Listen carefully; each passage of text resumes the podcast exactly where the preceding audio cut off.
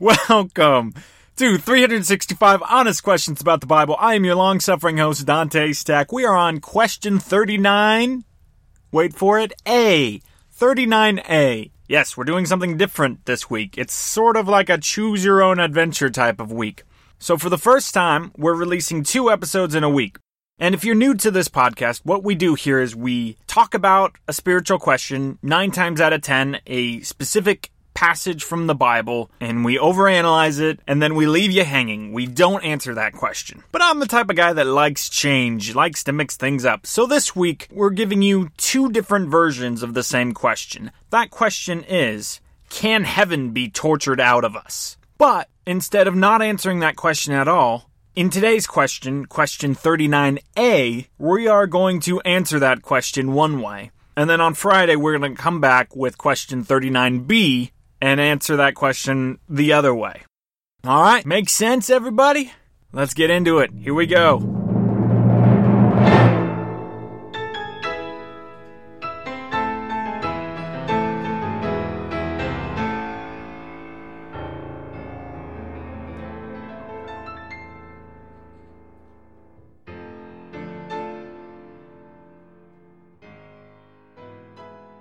On February 5th, 1597, in the area around Nagasaki, Japan, 26 people were nailed to a cross, stabbed in the chest or abdomen, and then hung there until they died. This was one of the early parts of a radical persecution of Christianity that took place in Japan. And this persecution started pretty much on that day or in the decades or so before that day in 1597 and continued until the 1850s. Christianity was just pummeled by this persecution for hundreds and hundreds of years in Japan. Now, I've been a person that for a long time has been fascinated by Fox's Book of Martyrs. Now, that's not a book of martyred foxes. That's a man named Fox who wrote a history, a biography of all these people that were martyred for the faith, martyred for Christianity and you flip through it and it's hundreds of stories and it breaks your heart, but at the same time, it wows you and it makes you just want to emulate these people. It makes you want to have the faith that these desperate, crazy zealots of the faith had. You know, they have faith as their skin is being boiled off of them. They have faith as their loved ones are being tortured in front of them. Oftentimes, men's wives are being raped in front of them and they're getting their eyeballs pulled out and they're being filleted alive or eaten eaten by animals or every sort of perverse, sadistic type of thing that you can imagine, it's already been done. The famous Saint Boethius, uh,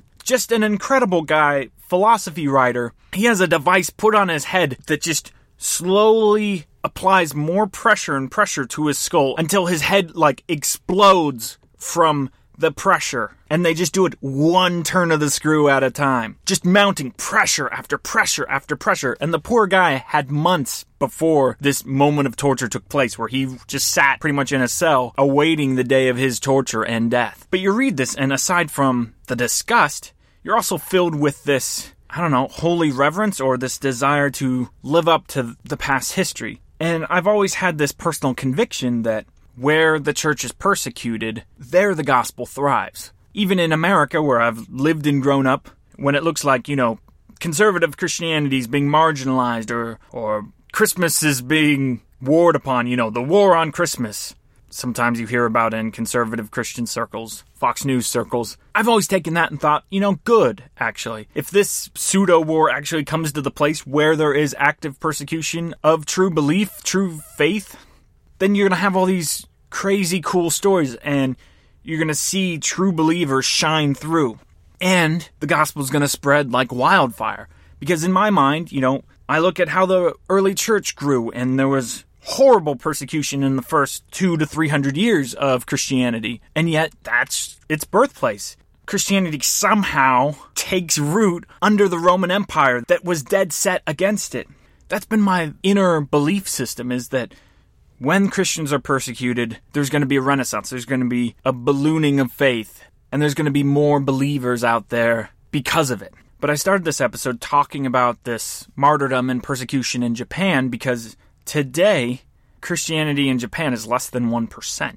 According to recent studies, there's less than 300,000 Protestant Christians in Japan. So that information flies in the face of my internal belief system, right?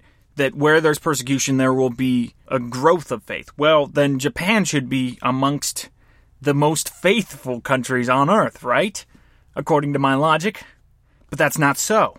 And I was turned on to this whole idea. The question again for this episode is can heaven be tortured out of us? I was turned on to this question because of a recent historical fiction book I read. Apparently, it's very famous, and Martin Scorsese's adapting it to be a feature film, I think coming out next year, 2016. So when I heard about this, I was pretty intrigued to read it, and it chronicles, you know, a historical fiction outlook of these Portuguese Christians coming and trying to be missionaries in Japan in the 17th century and just being, you know, wiped out and tortured every which way but loose. And it's a hellish book to read. It's just pages after pages after pages of torture and psychological torment, and it's brutal through and through. But the plotline kind of revolves around this idea of the Japanese authorities are going to these priests and going to the followers of Jesus and trying to get them to renounce their faith and torturing them subsequently to get those renunciations out of them. And when you read of what these people endure to maintain outwardly an expression of belief in Jesus Christ. It's incomprehensible. And you wonder why. Why go through all that misery? And maybe, I think, it has its roots in this verse here in Matthew. This is Matthew 12, kind of in the, the middle of the gospel. Jesus says, Therefore I tell you, every sin and blasphemy will be forgiven people, but the blasphemy against the Spirit will not be forgiven. And whoever speaks a word against the Son of Man will be forgiven, but whoever speaks against the Holy Spirit will not be forgiven, either in this age or in the age to come.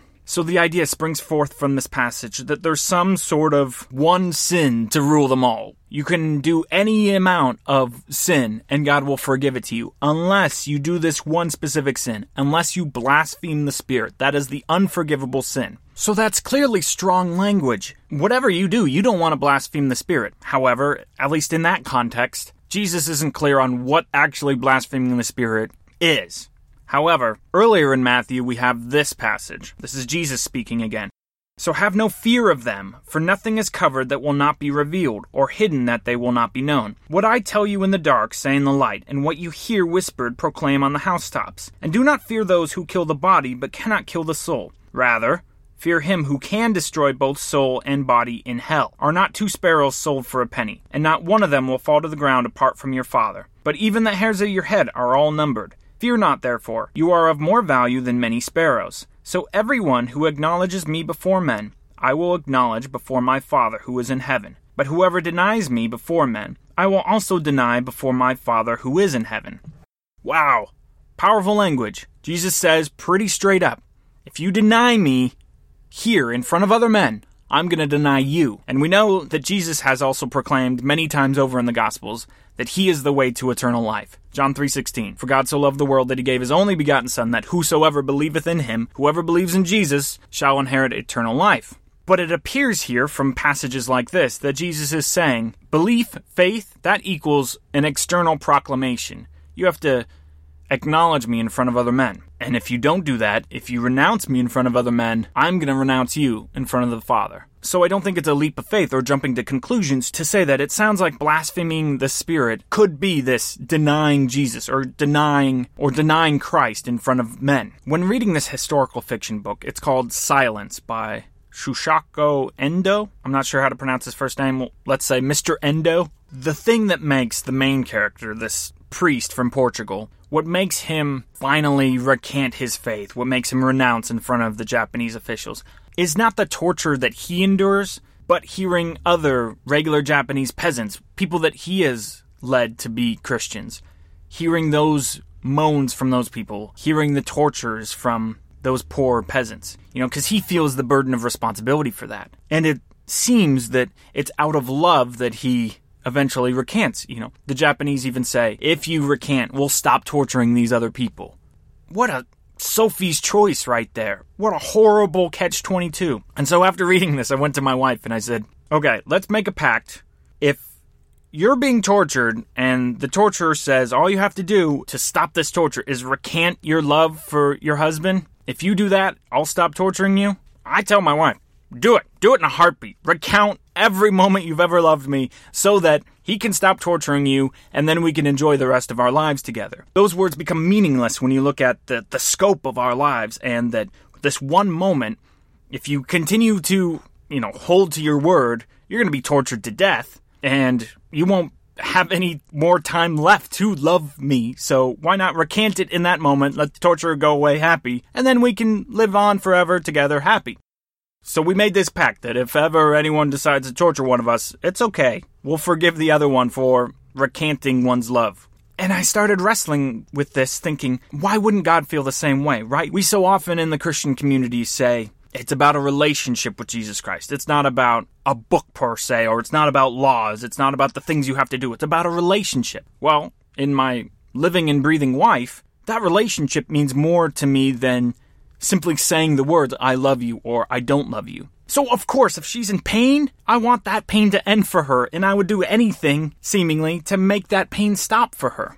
So, why would God not feel the same way? If I'm being tortured, if someone's cutting off my fingers one by one, and every time I don't recant my confession of faith, every time I continue to proclaim that Jesus Christ is God, I'm going to lose another finger. And all I have to do is say, no, he's not, and the fingers will stop being lobbed off why would my Father, the God who loves me, why wouldn't He just wish for me to recant in that moment so that my pain stops? Certainly, if I had a son, I don't have a son. If my dog was being tortured, I would tell the dog, yes, recant, dog. I know my dog cannot talk, but if in a world where my dog could talk, of course, I don't want my dog to lose her paws. Recant, dog, recant. And I started to talk myself into this. Okay, yeah, I do have a relationship with Jesus. Surely, it's okay. It's okay to recant. He doesn't mind. But then I also realized, yes, we say that word, relationship. But let's be frank, our relationship with God is not the same as our relationship with other human beings.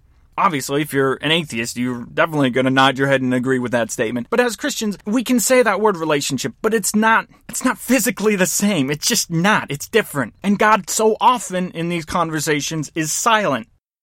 With my wife, I have so many opportunities to express love for her, so many different avenues to explore love with her. There's love in the bedroom, there's love with service, there's love by buying her flowers, taking her out to a nice restaurant just saying kind things to her. But with God, my options are limited.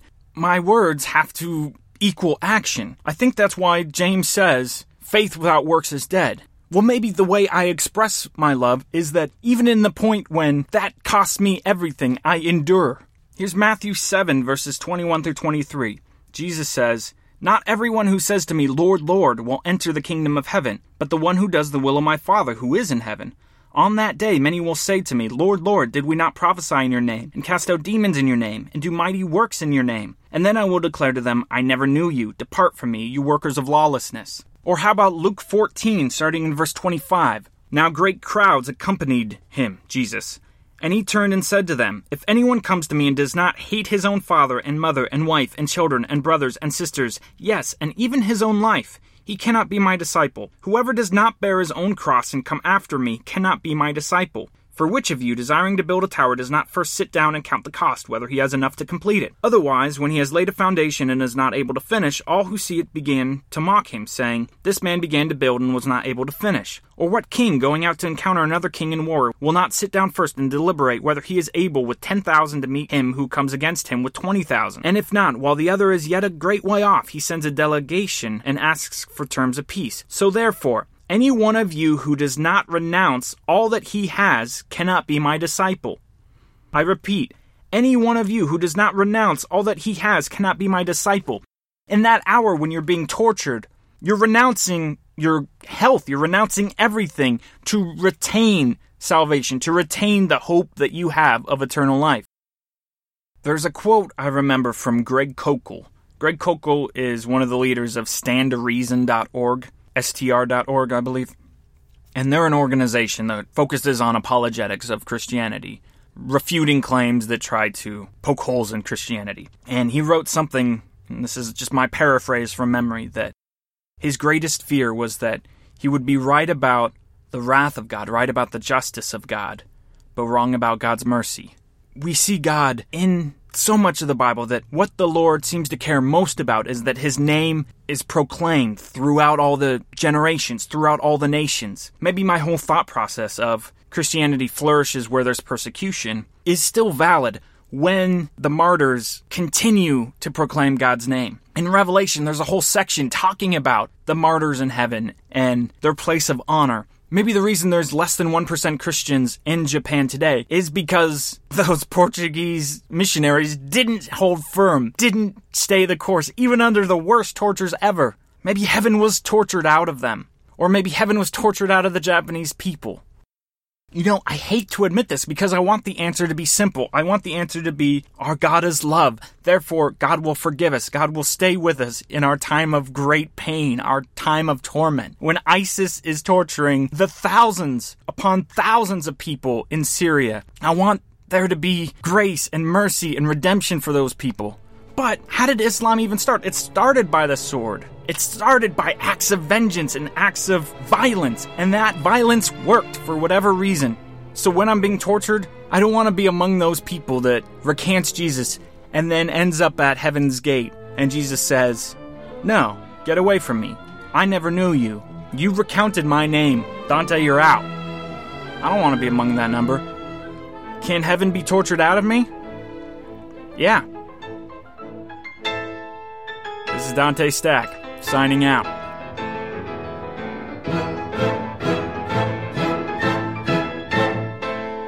Peace be the journey. Okay, just a reminder. This is a choose your own adventure week. So clearly, you've just listened to the depressing answer of this question Can heaven be tortured out of us? So, hold your horses, keep your ducks in a row. We're going to come back in a couple days. Or, if you're listening to this in the future, just click on the very next episode, question 39b, where we're going to take the opposite stance on this issue. Fun, right? Whew, emotionally trying, but fun. While I have your attention, don't forget, like us on Facebook, write nice things about us on iTunes, or even mean things about us on iTunes. Just reach out. Reach out and touch us, man. Uh, Facebook.com slash 365 honest questions. You can write me anytime. I try to answer every email I get from you uh, dantestack at gmail.com. And of course, check out my love child, Solve the World, my fictional podcast. I work really hard to create a fun story that unfolds over 100 episodes. That's Solve the World. You can find that at dantestack.com or iTunes or Stitcher or pretty much on any of your podcatchers. Okay? See you later, guys.